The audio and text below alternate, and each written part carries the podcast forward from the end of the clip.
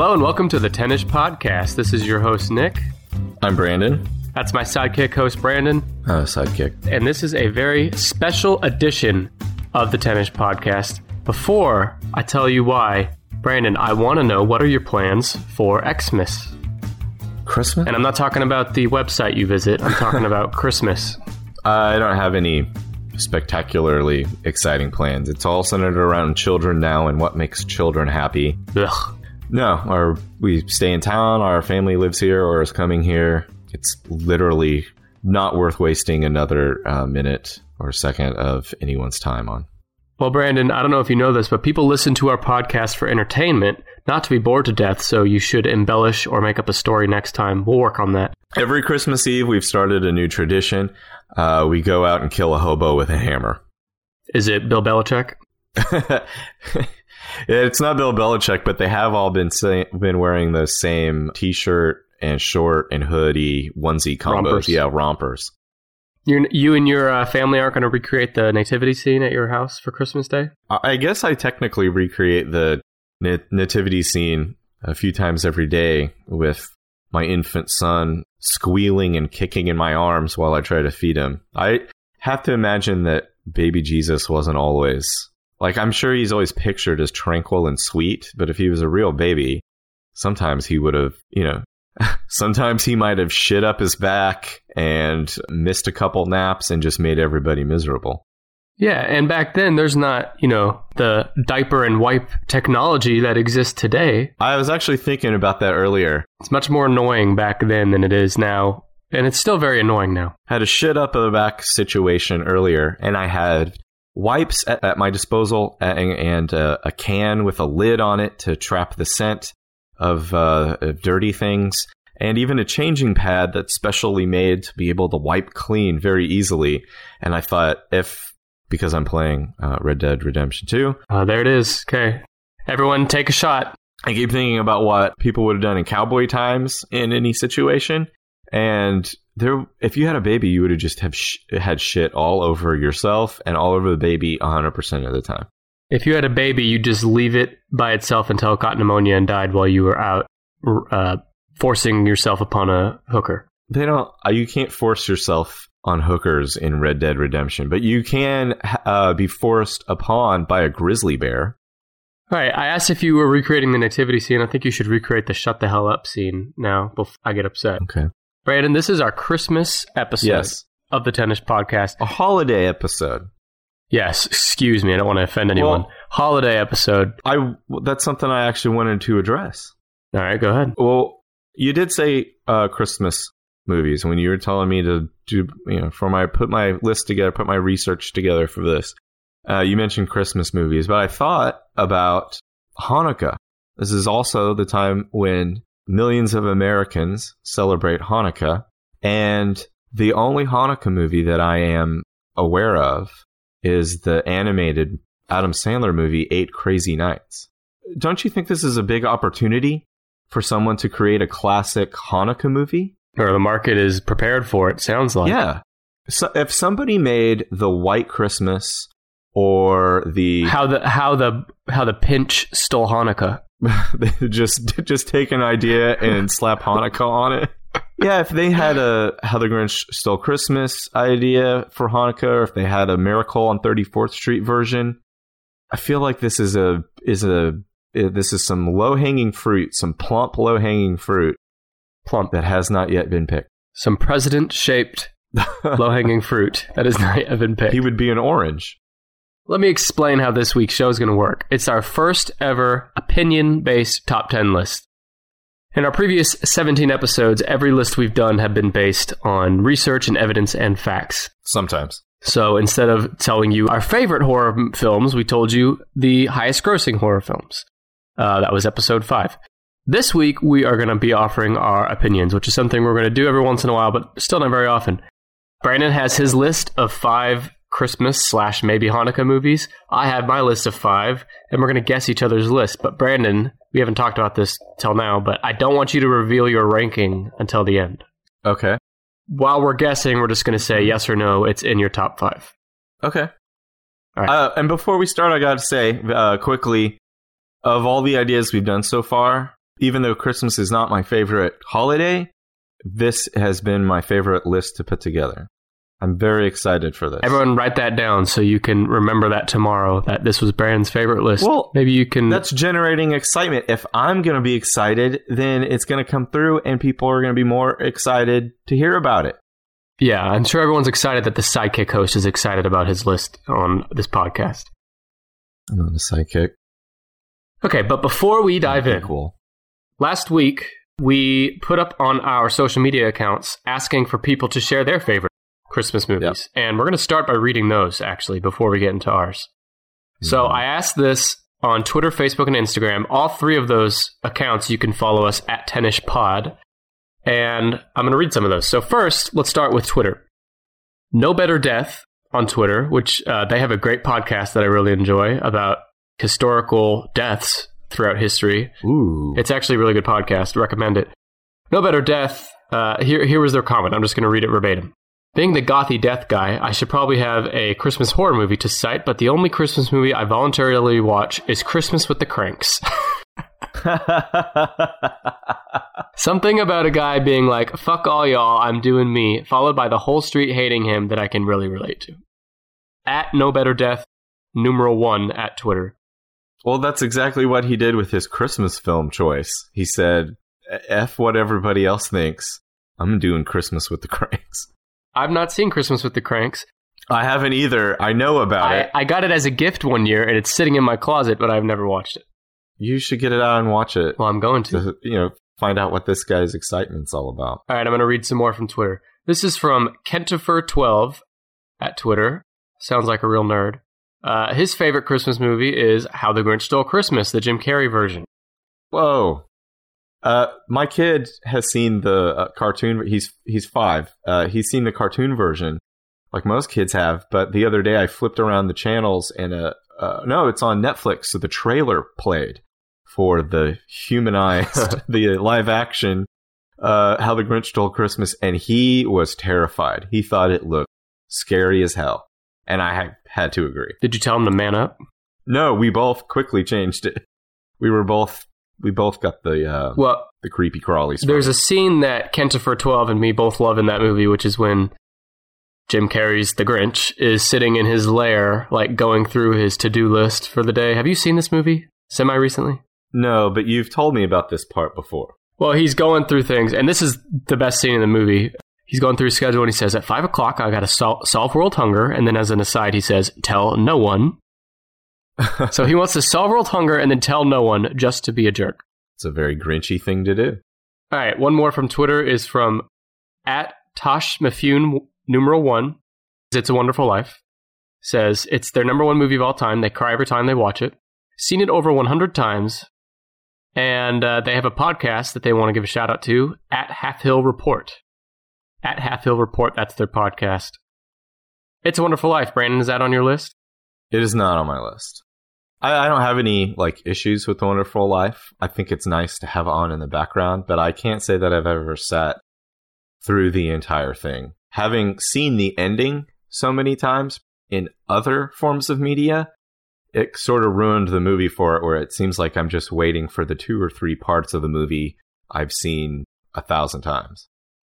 Oh, I will say one of the best iterations of those It's a Wonderful Life clips showing up in other media was on Conan O'Brien. They, uh, when he was still doing late night, they borrowed John Tesh's NBA on NBC theme. Uh, I don't know if you remember that. Are we are we allowed uh, in in post to insert the the audio of something like that on here? but it's the scene in a wonder it's a wonderful life where he's on the bridge and thinking about jumping. And then the old raggedy bum looking angel clarence i think his name is uh, jumps into the the icy waters off of the bridge ahead of him. And jimmy stewart's character rips off his jacket to jump in the water and save him. Cue the music.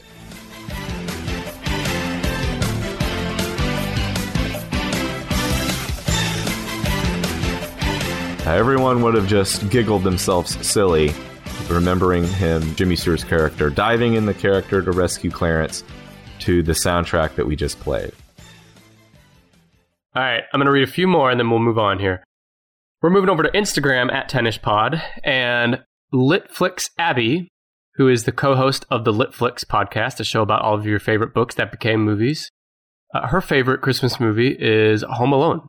She says it's funny. The house looks like Christmas threw up on it. Plus, Catherine O'Hara and John Candy. Come on, you can't do better than that.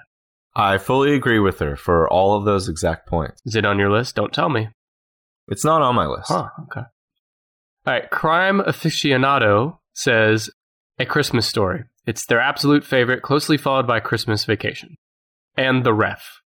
And I've actually never seen The Ref. I didn't realize the ref was a Christmas film. I've never, I, I, I have not, I haven't seen it since it came out, so I remember none of it. But I know it has Denis Leary in it, and I like Denis Leary. I just didn't remember that it was a Christmas film. Is Denis Leary the one that went on to win five Super Bowl championships on the Patriots with Bill Belichick? okay, Clear Your History podcast, their favorite is Die Hard. Ho, ho, ho, motherfucker. Die Hard, that's my guess for your number one, but don't answer that yet. The More You Know Co., a great podcast that I was a guest on, uh, and that's The More You Know Co., NoCo as in Northern Colorado, so N O C O. Tim Allen's The Santa Claus. He says it's enjoyable, nostalgic. Plus, if you haven't seen it since you've been an adult, there are so many small adult references that add a lot to the movie. Sorry, I'm making notes about all the podcasts that I'm going to check out. And last one from Instagram. what? Sorry, that's really what I was doing. It's like, oh, he's. I got No Better Death podcast on here, and I'm going to check out this uh, this other one that you did an interview on. I want to make sure you didn't talk about me. I didn't want to make sure you didn't tell any more hot dog related lies. uh,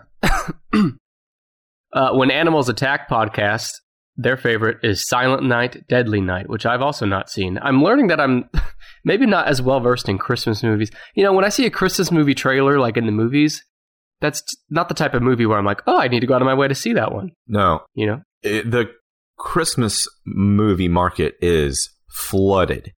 My wife has gotten into watching the um, Lifetime, or is it Lifetime or Hallmark, Hallmark Christmas movies? And they're really they suck. They're all. She admits that they're terrible. They're not good movies, but there is they are fascinating in the way that they assembly line put these together. Fascinating in in how they must feel and who they must think their audience is and what level of stupid bullshit that they're able to buy and just roll with. Bad accents, bad acting, uh, much like the house in Home Alone, they look like Christmas threw up all over a Christmas postcard.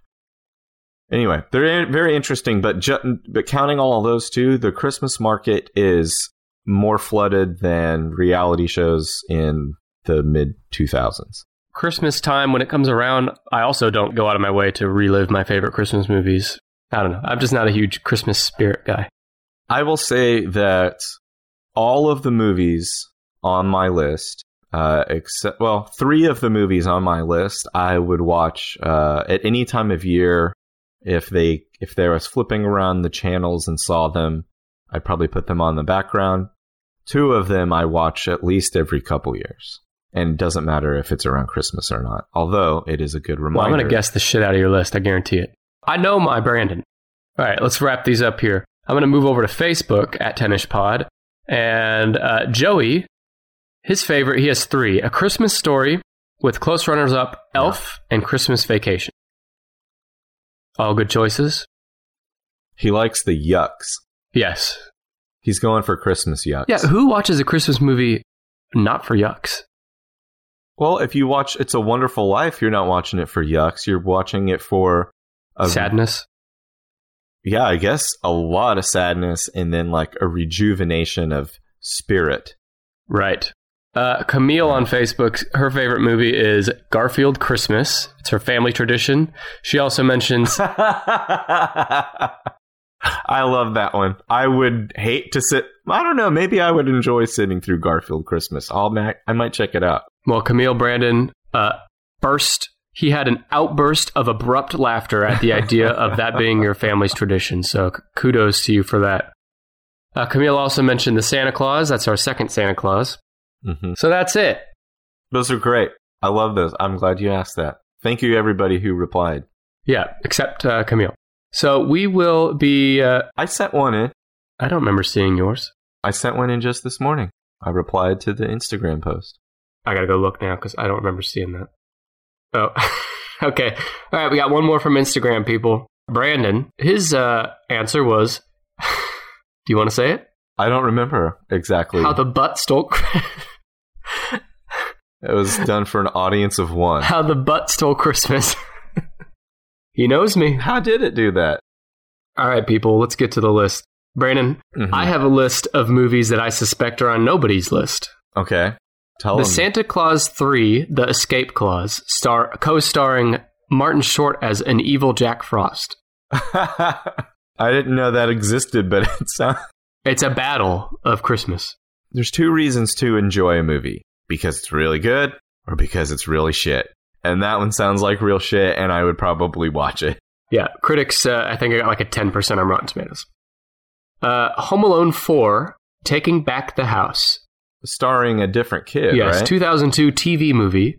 oh, the only thing notable here, one of the bad guys, because there's always two or three bad guys breaking in this kid's house. Uh, one of them was French Stewart of Third Rock from the Sun fame. Oh, that's the guy. He squints a lot. Good guy. I'm going to say that this year's uh, 2018's version of The Grinch, starring Benedict Cumberbatch, is not on anyone's top list. Maybe a few kids out there. I guess I don't see the point of remaking. You don't see the point, really. Cha-ching, cha-ching. Well, I mean, I guess artistically, I don't see the point in recreating a cartoon with a, like a 3D cartoon. The animation looks fun. It doesn't have to be dressed up with a third dimension. How the butt stole Christmas. yeah, I've had enough of the third dimension. Every day in the third and fourth dimension of real life sucks. Give us something easy. Take away a couple dimensions and make something that looks kind of So you fun. like the flat animated style. So you don't like Pixar films then? I, I strongly prefer two dimensional cartoons and traditional cel animation or animation resembling cel animation to anything computer animated. Okay. Uh, I don't think Fred Claus starring Vince Vaughn is on anyone's list. I never saw it. It looked. It, look, there's a middle area. There's movies that are really good, and there's movies that are really shit, and then there's a mo- middle area where Fred, Fred Claus is right in the middle of it, and I just don't want to waste my time with something that's lukewarm like that. I mean, I'm a big Vince Vaughn fan, but he has a lot of misses along with his hits there. Uh, another one is Jack Frost starring Michael Keaton, where he becomes a snowman. I was thinking about that movie this morning. It's not not considering it for my list, but um, because I love Michael Keaton, and he usually picks such like cool and interesting things, but becoming a humanoid snowman was not one of to them. tug on your heartstrings. Uh, and also the horror film Jack Frost. Remember that? It was a killer snowman. no, is it also starring Martin Lawrence as Jack Frost? Martin Lawrence. is that what you said earlier? The bad guy in Oh. um, Martin Short. Did I say Martin Lawrence? I meant Martin Short if I said that. maybe you said Martin Lawrence and I, or said Martin Short and I thought Martin Lawrence. If you said Martin Short and I would have realized that at the time, I love Martin Short. So that maybe I need a different. What movie was this we were talking about? Santa Claus 3, the battle between Santa and Jack Frost. I didn't know that was Martin Short, and my opinion is completely. Yeah, I want to Well, see. Well, when you see the more. poster and you see Martin Short's ridiculous face, that's either going to in- intensify your urges to watch it. it will intensify. My pants are going to be on fire. I got fiery pants for Martin Short. Uh, Santa Claus three. I'm adding it to my notes. all right, one more. These movies that's on nobody's list. A Madea Christmas. the Madea train passed me by. I saw it in the distance. She's like uh, kind of a version of Ernest in that she keeps going. Every movie is a different adventure, right? She's gone to prison like Ernest went to prison. Yeah, is there an Ernest Christmas? That should have been on my list. Ernest Saves Christmas is one of one of his first Ernest movies. You know, there's a podcast out there that I haven't listened to, but it's on my list where they just go through every Ernest movie. We should have done that. It's not too late. See if I can find it. Give him a little shout out here. Yeah, the importance of seeing Ernest. That's really good. That is a podcast about three friends sitting together watching every Ernest program in chronological order. I love that idea. I'm gonna be. I would be sad when they ran out of Ernest movies. Yeah. Sad because there's no more Ernest movies Oh, is that why? because he's dead. Is he dead? Jim Varney is dead. What happened to him? I don't know. I think he was ill. I don't, I don't know. Heroin overdose? I, I think he might have done. I, I could be wrong. Um, he might have died of cancer. Well, let's just spread that around. I like to. I'm going to try to bring up as many uh, depressing things as I can in this Christmas episode. Where were we? Okay, so that's my list. Do you have any off the top of your head of Christmas movies that you're pretty certain would be on nobody's list? Besides How the Butt Stole Christmas.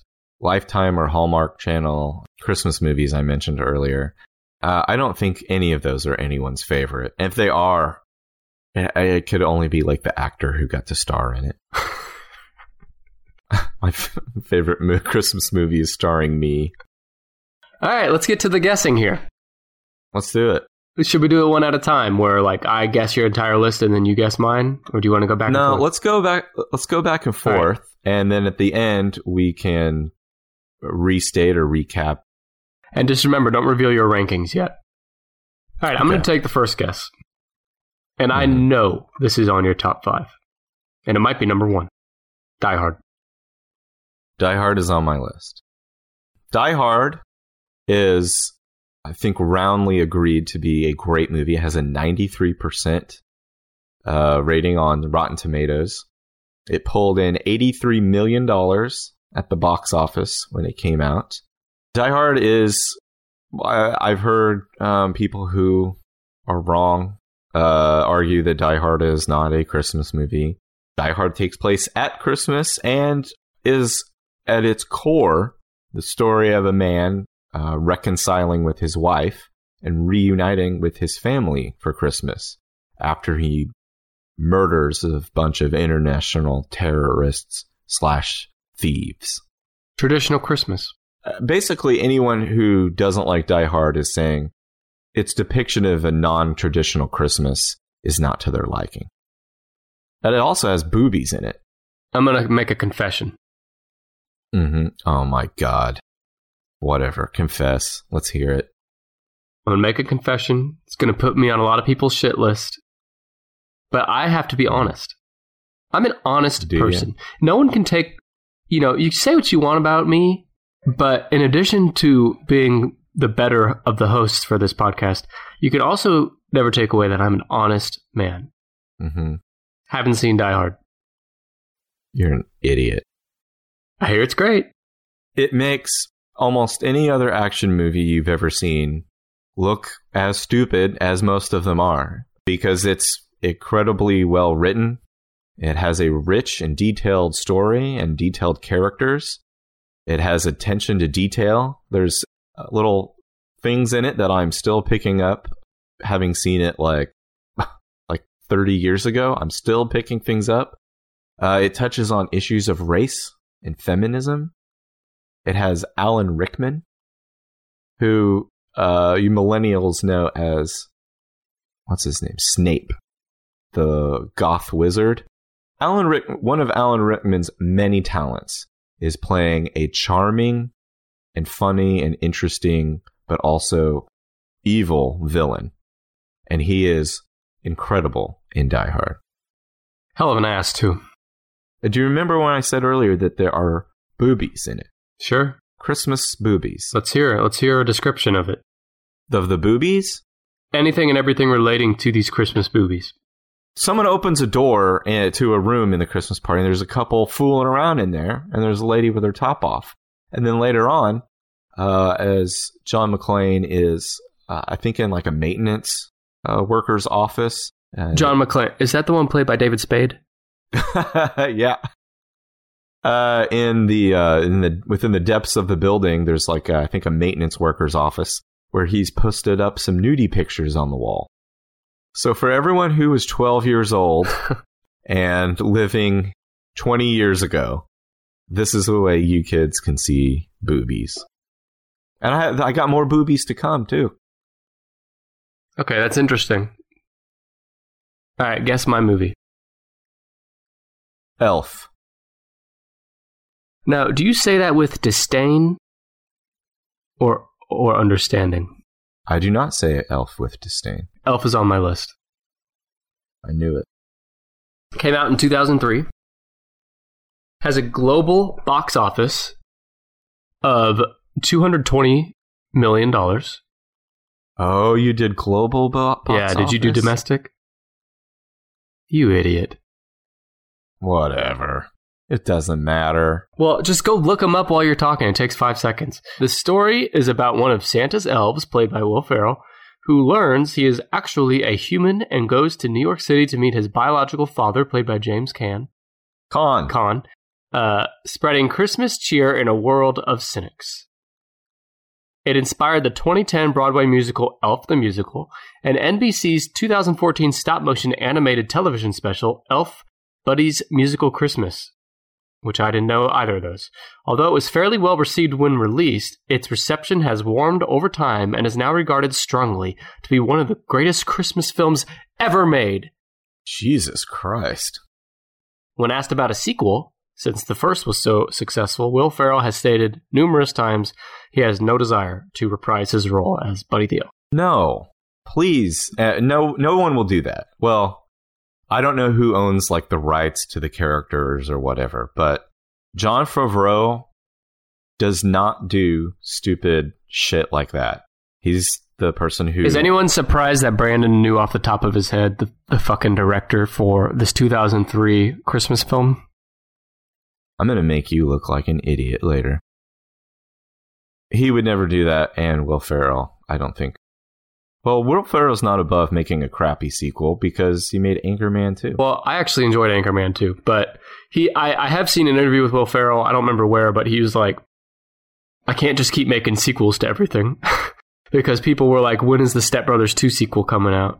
yeah, I don't want one of that. Just leave it alone and make a new movie. You could still have those two guys together in a movie. Well, they have a movie coming out this month. yeah, and it looks like it's probably funny. I'll go. I'll check it out. All right, so that's Elf. Okay, that's all. All right, I'm going to guess another one of yours. hmm Jingle All the Way. I did consider it, but Jingle All the Way is not on my list. A Christmas Story. Christmas Story was strongly considered, but not included on the list. Christmas Vacation. Christmas Vacation is included on the list, mostly because it was written by John Hughes. Uh, I will say its rating, its rank in my heart, has fallen over the years because of it's so popular now uh, that like on ugly Christmas sweaters that they make at Wal or sell at Walmart, there are what I guess are supposed to be obscure quotes from the movie, like, um, "Why's the carpet all wet, Todd?" And they'll put that on a sweater. I still enjoy the movie. I think there are things that are still funny about the movie, but it just seems like some of the things other people enjoy about it are not the same, are, are things that maybe I think I'm a little tired of. Because I've been watching a lot since I was a kid. Tell me about the uh, Rotten Tomato score and box office. Rotten Tomatoes has not been kind to Christmas Vacation. It sits at 64% by critics. And Christmas Vacation, I guess, did not get a release outside of the US. Brought in $71 million across the US. But I think it's probably made 10 times that on selling rights to play it on cable and Netflix and stuff. You want to guess another one of Nick's? I'm going to guess A Christmas Story. No. A Nightmare Before Christmas? And it is, isn't it The Nightmare Before Christmas? I don't know. I've never seen it.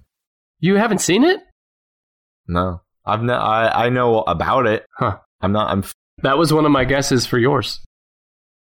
I guess I just gave you a clue. I should have kept my mouth shut.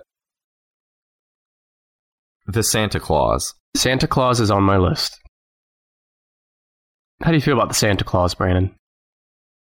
I really like that it has Judge Reinhold in it. He plays the stepdad, Okay. and he's a nice stepdad. He's a good guy.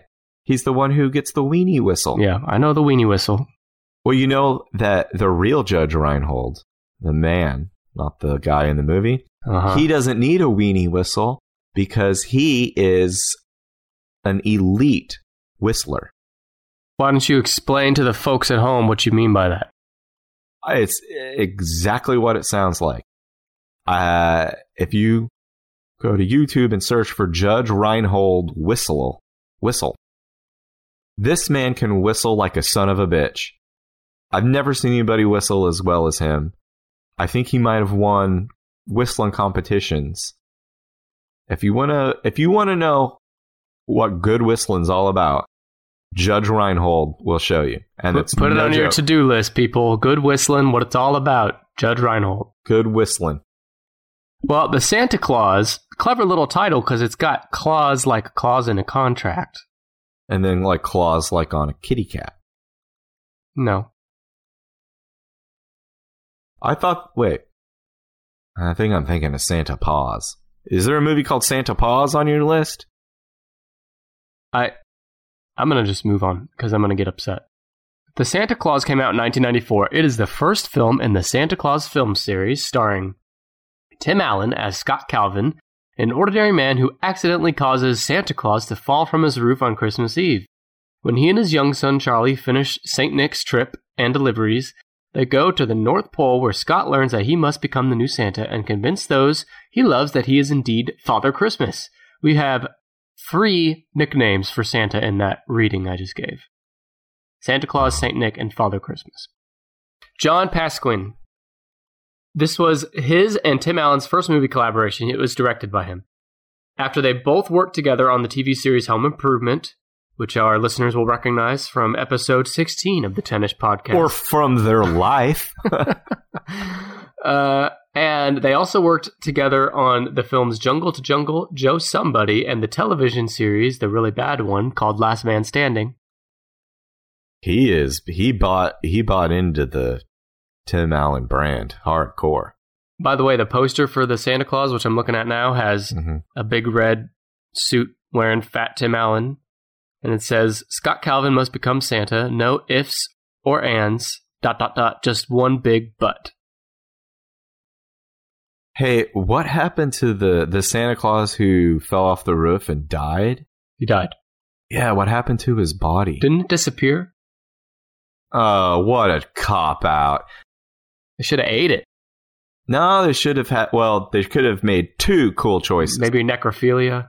No. Well, I mean, I didn't think of that one, but maybe. Uh, they could have had some elves, some little coroner elves, like elves whose job is just to pick up a dead Santa's body. They could have had them come in like a little black, uh, a creepy looking sleigh and pick up his body. Or they could have had Tim Allen's character Scott Calvin and his son wrestle with the problem of how to dispose the body of an old naked man Acid. in a in a bathtub. After all these centuries, these millennia of Santa Claus going around with his big old sack to everyone's house, Uh-huh. I think when his dead body's sitting in front of you, you take advantage and you take a good look right under Santa's big old sack. Am I right? How is he able to fit so much in here? Well, by the way, you can stuff his body into the sack. You got a you got a ready-made Magic sack. you got a ready-made it. sack. That- yeah. That would have been a really good idea to stuff him in that sack. Santa Claus is the only person in the history of the world that comes with an accessory to hide his body in immediately. And when you're making the rest of the rounds, all those kids that are on the naughty list just get a hand, uh, like a chunk off of dead Santa's body. So, I mean, it's it better, up. it's better than a lump of coal. I was going to say, we're switching it up from coal. You're getting a chunk of Santa. What do you do with the chunk? Eat it, store it in your same freezer, thing a put it kid on your mantle. with same thing a kid does with a chunk of coal. They probably just stick it in their mouth. Stick it in their ass if they were you, am I right? Hmm. okay, it's your turn to guess. Hang on. Santa Claus did a bo- global box office of 189.9 million Ah, damn. and a Rotten Tomato score of 74%. Compare that to the Santa Claus 3, which had 17%. Oh, 17 people probably were like, how am I going to dog on something with Martin Short in it? Or Martin Lawrence, we're not we're not totally sure. And he's blue. Martin Short's character is a blue man with an evil grin. All right, for the next Brandon guess, did I Mhm. already say Christmas Story? You did. How about It's a Wonderful Life? It's not on here. I'm getting down to the to the bones here now. I may ha- should I throw out some uh, clues? Yeah, give me a clue. Well, I guess one. I- I'll give you one automatically because one of mine was also on your list. Is it Elf? It is Elf. Elf is on my list.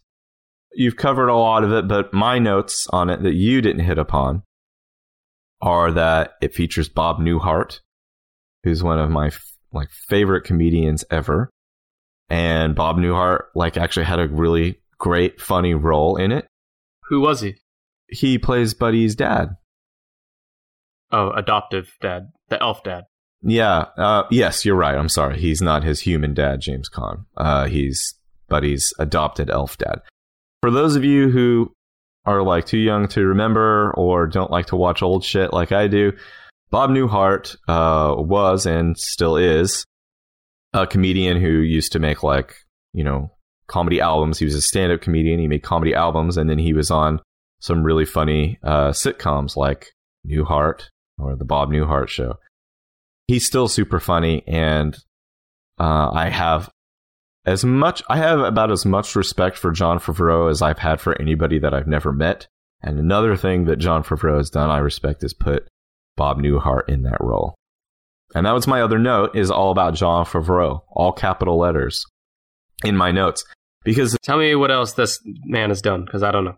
most people probably were introduced to Jon Favreau in the 90 in the 1990s indie film Swingers, which Jon Favreau wrote and directed, starred Jon Favreau and Vince Vaughn, and it launched both of their careers. Another film that he made in the late 90s that's very close to the style of Swingers, if you like that, also stars Jon Favreau and Vince Vaughn. It's called Made, M A D E.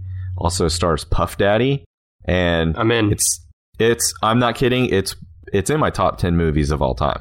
I love it. Jon Favreau started uh, the television show. It was a really great idea called Dinner for Five.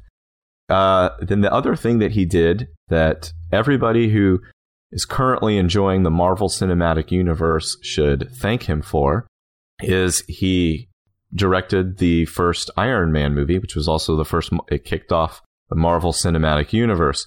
And the Iron Man movie, like everything weighed, depended upon the success of this movie. And he put Robert Downey Yeah. Jr., who at the time was uninsurable, in it. And he focused on a character that most people were at the time completely unfamiliar with, other than like he's a man made of metal. So he kicked that thing off. Uh, he's currently helming the first Star Wars live action TV series uh, called The Mandalorian. And from what little we've learned about it, it looks amazing. Then the other thing he did uh, to come back to Elf, another amazing feat is he created a modern Christmas classic. Uh, You know, the market, like I said, the market is flooded with Christmas movies, and most of them are very forgettable. But Jon Favreau made a movie that has, within a short amount of time, became a lot of people's favorite or one of their favorite Christmas movies that they watch every year. And kids can watch it, adults can watch it, and it's it's one of those Christmas movies that has wide, long-lasting appeal. I think that's a pretty amazing thing to do. If you make one successful movie and it's a Christmas movie, you're set for life because people keep buying the DVDs or paying for the rights to stream it. Same thing with like a Christmas song. If you can write a Christmas classic, it could be your only hit, but your grandchildren will still be rich. Jon Favreau has done a lot of impressive uh, things. but Elf may be one of the most impressive in that it's a modern Christmas classic. Uh, well, I think Iron Man launching the Mar- the Marvel Universe franchise is also up there with. A multi-billion dollar franchise. You know, let's give credit to Will Ferrell too.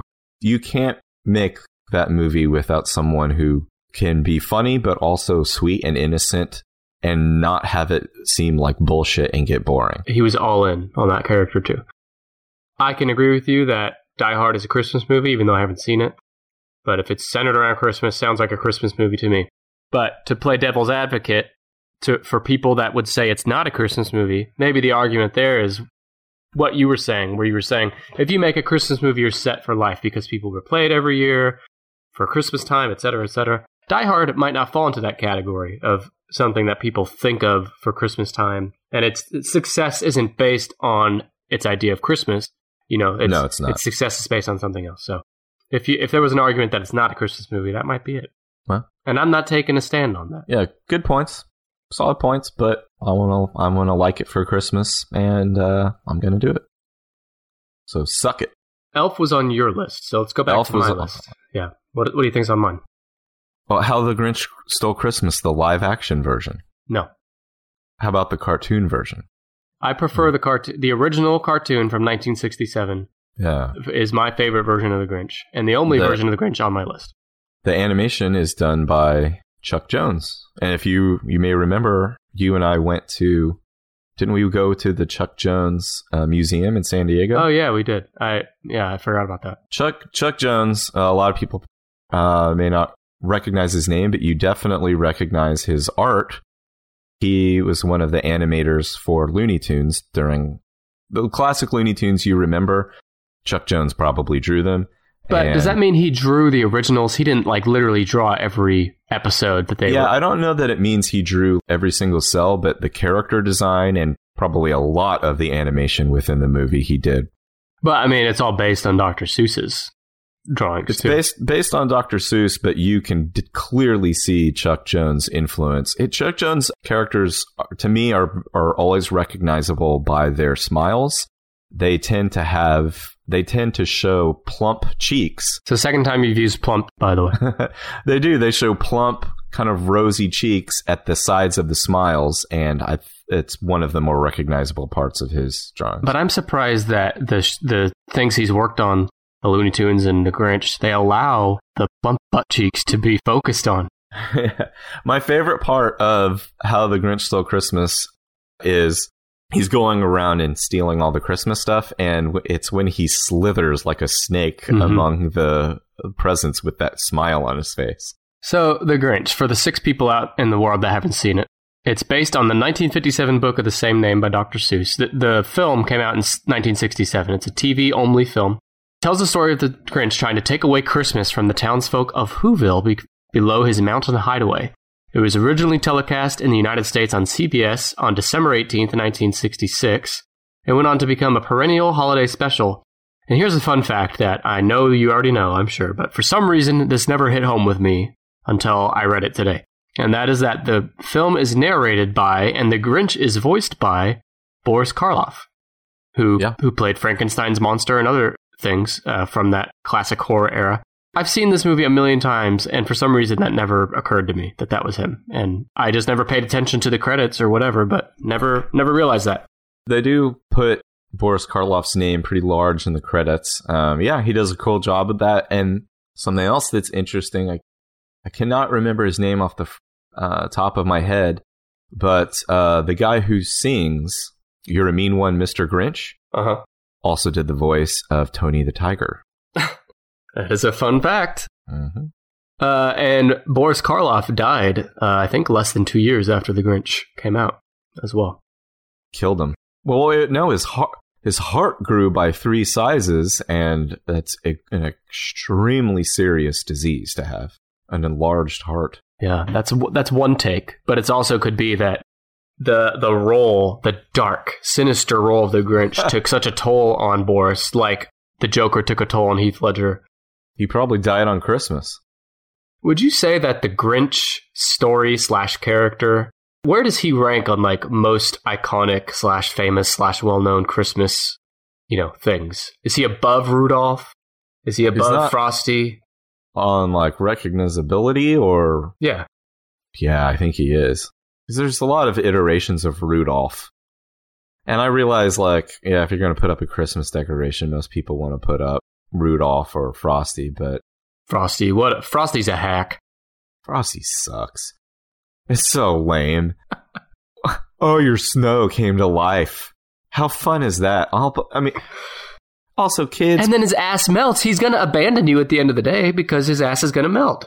and he is completely disrespectful to an officer of the law who's trying to direct traffic. He marches out into a busy street and leads children along with them. Yeah, takes the children from their homes. Yeah, Frosty is an asshole. Could have whipped that sun out even sooner and melted his ass away. Is uh, and by the way, the Grinch has a 100% on Rotten Tomatoes. Is the Grinch on your list? This version of the Grinch? No, he's not. What? All this raving Probably you've done about been. the Grinch, and you I love it. is any version of the Grinch on your list? No. Are you trying to guess my one on my list right now? Yeah. It might be time for another clue. So you guessed Christmas Vacation. We got Elf and Die Hard. So there's two more. Let's see. Uh, both of them were released in the 80s. Uh, one of them is rated R. One of them is rated, I believe, PG 13. Are they comedies? Uh, one is a comedy. The other is not ha- it has comedic elements, but is not a comedy. I'm drawing blanks here. One of them you probably you may not agree is a Christmas film. Similar to the reasons why people think Die Hard is not a Christmas movie. It takes place at Christmas. It was written by a writer who is famous for uh, setting his films at Christmas time. Uh, one of the movies he wrote and set at Christmas time was Iron Man 3. Is Iron Man 3 based around Christmas? Iron Man 3 takes place at Christmas time.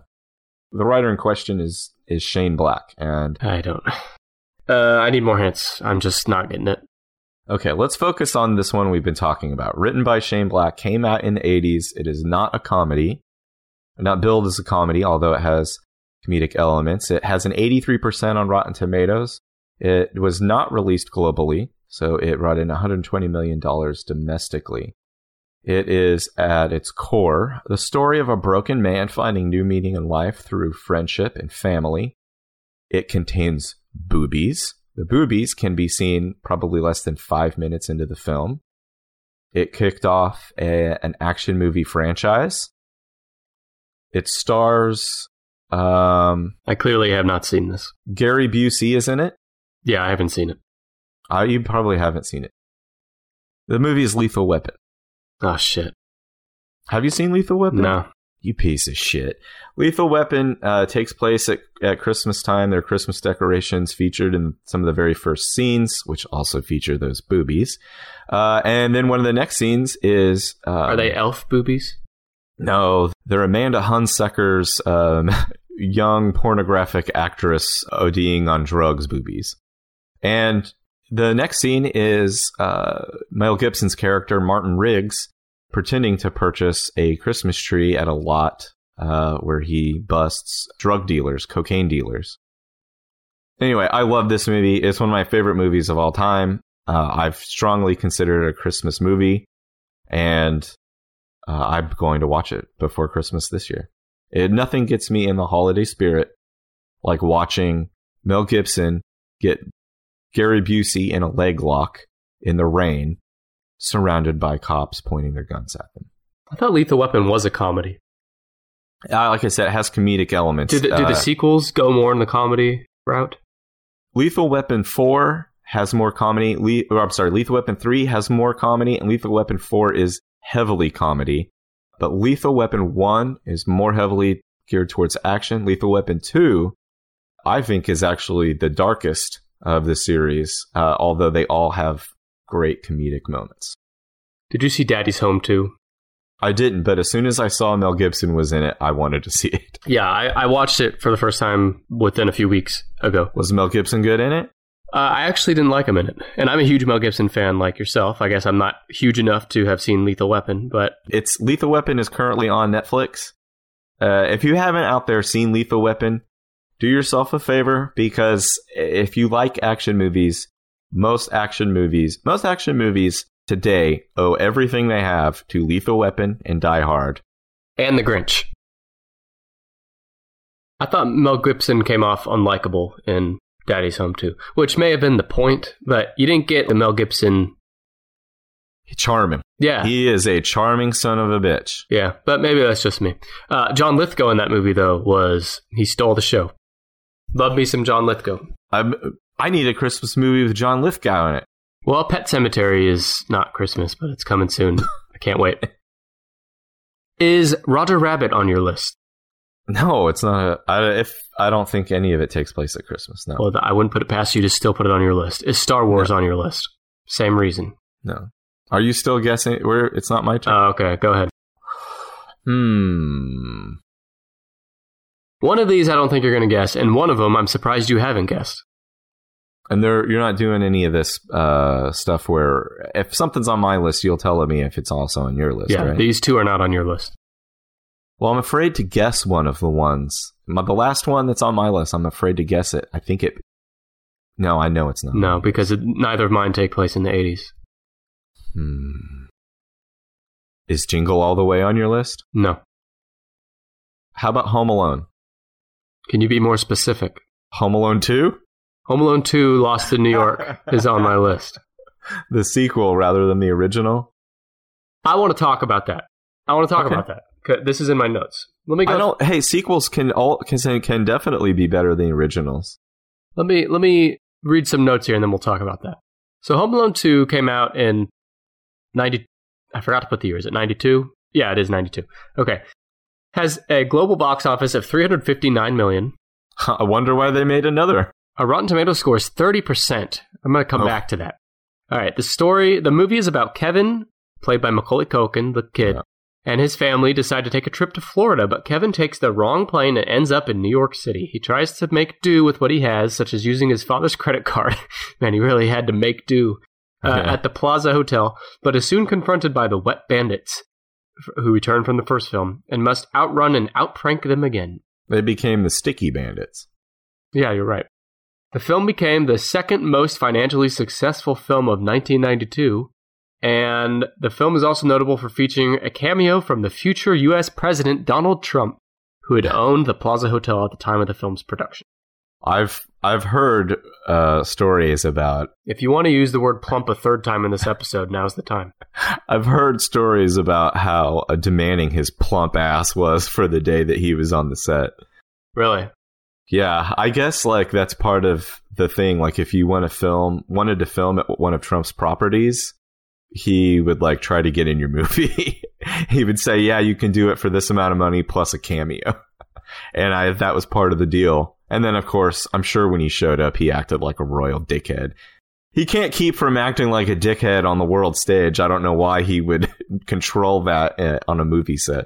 His cameo is what? 30 seconds at, at most? Doesn't he just point Kevin in the right It's less than it's less than 10 second. It's just part of his part of his bullshit, man. Sorry if you're a big Trump supporter and you listen to this and now you're all turned off, Uh, I don't think you're listening to this by now. If you're like I can't I can't keep it down anymore. It's like bile. Uh, it's got to come out. Home Alone 2 did not gross as highly as Home Alone 1, which grossed almost $500 million. And that surprised me because I hadn't looked this up before today. I always thought that Home Alone 2 was the best, and I always thought that everyone thought that. I thought like Home Alone 2 was like, agreed, oh, that's the best Home Alone. But it did less at the box office, and it has a 30% on Rotten Tomatoes compared to Yeah. 63 for the original. Home Alone 3, which no one ever talks about, also got a 30% on Rotten Tomatoes. Start a different kid though, right? Yeah, different kid. So I I've spent my whole life living a lie because I thought Home Alone 2 was the understood, superior, more popular film, but it's not. Oh. Well, And I like Home Alone 1, but I've always preferred the sequel. if you are into the elaborate um, mousetrap style traps and stuff, Home Alone 2 has some really fun ones. And I was super into the Talk Boy. I got a Talk Boy after that movie. I Yeah. was dying to get one. And uh, the Talk Boy, it was, I guess it was an ad for the Talk Boy because I'd never seen it until that movie. And then I Is it literally just a voice recorder? Like that's the extent of its. I mean, yeah, it's a it's just a tape recorder, but and it was a cool toy. That was one of the coolest toys I think I ever had. Uh, I don't think I ever had one, but I always wanted one. So yeah, Home Alone 2, it's on my list. Um, So I have one left for you. It's in the You have- 80s. It's a comedy. it is a comedy. It stars a comedy legend, maybe the greatest living comedy legend. It is one of Robert Mitchum's last films. Is that a director? Robert Mitchum, uh, no, Robert Mitchum is a famous actor from the uh, 40s, 50s, and 60s. Some of the co-stars in the movie who are great in it are Bobcat Goldthwait, and Oh yeah, Bobcat Goldthwait. Okay, yeah, yeah, yeah. that doesn't help you. There's only don't- I don't know who the hell that is. You don't know who Bobcat is? You would recognize him. Let's look his ass up. I don't know this guy. He is a comedian from the 80s. He was in a lot of Police Academy movies. He's a co-star in that movie. He's very funny. Karen Allen, who played Marion in uh, Raiders of the Lost Ark, plays the love interest in the movie, and she was fantastic in it. Okay, so I'm looking at Bobcat's filmography. Is it Scrooged? It's Scrooged, starring Bill Murray. I've never heard anyone talk about that movie in my life. You've never I'm aware this movie exists, but that's I've never heard one person in my entire life until right now ever bring up this movie. uh, if if you're a Bill Murray fan, you've never seen Scrooged, you ought to kick yourself in the balls because it is it's one of his funniest movies. It's based on the um, Scrooge story, but with Bill Murray. I, I don't know what else can be said about it. It's just it's extremely funny, and I watch it uh, almost every almost every year. Uh, what about box office? Rotten Tomatoes. Oh yeah, you mean the facts? So it did sixty million at the domestic box office. It has a seventy percent on Rotten Tomatoes. It's the Robert, like I said, it's Robert Mitchum's last film. And if you ever, in, if you you enjoyed Robert Mitchum from any of his westerns or from the movie Cape Fear, the original Cape Fear, then you would also uh, enjoy Robert Mitchum yelling the word butthead and kicking a cat. Well, I don't support animal violence, so I don't know if I'd like it. it was faked. You have the same problem my wife does. They don't hurt a mo- an animal in the movie; they just fake it. It makes me sad. Well, okay. I'm trying to tell you how to feel. Okay. You got one left on mine. I'm not cheating. I'm googling Christmas movies. I'm gonna look at this list. I need some. Do you want a hint? I'll give you. No. Uh, I don't think it's Gremlins. I don't think it's the Polar Express. It's not. Is it Bad Santa? Bad Santa is my choice. Aha. Have you seen Bad Santa? Bad Santa was one of the first Blu-rays I ever purchased. Well, everyone store that fact away because I mean I'm sure that's a that's a cocktail party uh, icebreaker. Brandon, one of his first Blu-rays was Bad Santa back in 2003. Bad Santa had a box office of 77 million, almost. A sequel came out in 2016, which I did not see because it was a box office and critical failure. Bad Santa stars Billy Bob Thornton as a Bad Santa. as a bad Santa, like a Santa at a mall. It also has appearances from Bernie Mac, who I love, John Ritter, who I love. This was Yes. John Ritter's last film appearance before his death. that That's same year. sad. Yeah. That's John Ritter's death is the worst thing to happen on September 11th. Yeah. Well, uh, I'll, I'll no comment on that. Uh, but John Ritter, uh, yeah, I was reading about his death when I was doing my research. He was on the set. He was only 54, and he just started having heart pain, and then he just died that day. Like they took him to the hospital. He had some condition, I forget, and he died within a day. That guy was damn funny. Love me some Three's Company. Uh, and wasn't John Ritter Batman at some point? Just, I would I would have just kidding. if they made a campy 1960s style Batman in the 90s but starring John Ritter. Oh god, that would have been incredible. Yeah. All right, so that's our list. Brandon, Yeah, I'm going to guess the order of your top five. I'm going to get it right, too. I, I can guarantee you you're not. But let's see. Now, are you judging this on the scale of Christmas or on the scale of just overall movies? How much no, how much I enjoy it. Okay. Number five is Christmas Vacation. That's right. Number four is Elf. That's right. Number three is Scrooged. That's right. Number two is Die Hard. Yep. Number one is Lethal Weapon. Wow. Great work. Look at that. You're just so Okay. predictable. So let me put yours. So Santa Claus was on your list. Santa Claus, Bad Santa, Home Alone 2, Elf, Dr. Seuss. Okay, so I'm. This is difficult. I'm. I'm not gonna. I'm gonna do poorly at this. Yep. Starting at number five, I'm gonna say Santa Claus. No. The Grinch. No. You're just gonna have to tell me the order. I, there's no way I'm gonna get this. At least tell me what you think my number one is. Number one, I was gonna guess Elf. Here's my order. Starting at five Bad Santa, The Santa Claus, Elf, Grinch, Home Alone 2 is my favorite. it's number one. I've always had a soft spot for Home Alone 2, and I, Hey, thought, I, I- thought I wasn't alone, but apparently I am.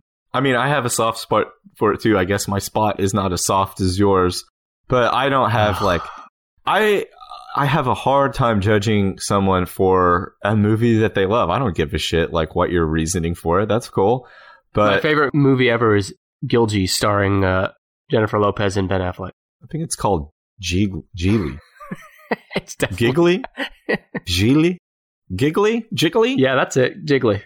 And by the way, don't ever ever mention how soft your spots are ever again, How did you know that Lethal Weapon was number one and not Die Hard? because I know you. I mean, Weapon's- it's because it's got more boobies. I, I remember being in like second or third grade, and when the other kids were on the playground playing Ninja Turtles, I was pretending to be Martin Riggs from Lethal Weapon. I specifically asked to wear boots because those are the kind of shoes that uh, Martin Riggs wore. I was Gaston. because you wanted to be like big and buff and drink eating all the eggs. All the ale too. So this was fun, huh? Yeah, this was like I said. This was the I was the most excited to to to work on this. Yeah, we all wrote that down earlier, so you don't need to repeat it. Uh, before we close out, I'm going to uh, do something that we forgot to do last week, hmm and that is read some of our Apple Podcast slash iTunes reviews. First up, uh, this is uh, from Steph from the Game Tell 5 podcast. She said that our show is super original and fun. Brandon and Nick make interesting lists, even more interest- entertaining, with lots of knowledge and funny stuff. These guys will keep you laughing and intrigued, even Brandon. she didn't write that. Maybe. Thank you. And then uh, one more here that we'll read because we love to pat ourselves on the fucking back. Mm-hmm. I prefer to call it 69ing ourselves. Check out the username for this review. I have to just spell it because I can't read it. But Actually, I'll try to say it first. Hadjordishigabs. H H J D O S J D I X B. This is just some like someone just fluttered their fingers across the keyboard to make it. Or maybe they're foreign and you just offended the fuck out of them. Oh wow. They say, fun podcast. Being from Memphis, I gotta say, I hate Brandon. However, Nick is great enough to still give the show five stars. I can't wait to hear the next episode. cool. Shout out to Memphis.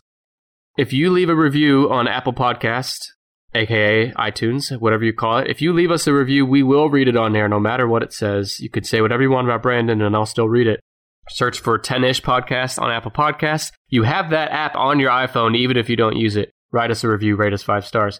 Brandon, we will be back next week with our traditional 10ish list for all you 10ish podcast purists out there that are scoffing at us for using our opinions on this episode. I would say none of these lists are traditional, but yeah, we'll be back to normal. You have the list next time. Got it. Thanks for listening, everybody, and Merry. It's gonna all be about Mel Gibson. Hey, I'd do it. Merry Christmas, Happy Hanukkah, Happy Holidays from your friends at the 10ish Podcast. Bye. Bye.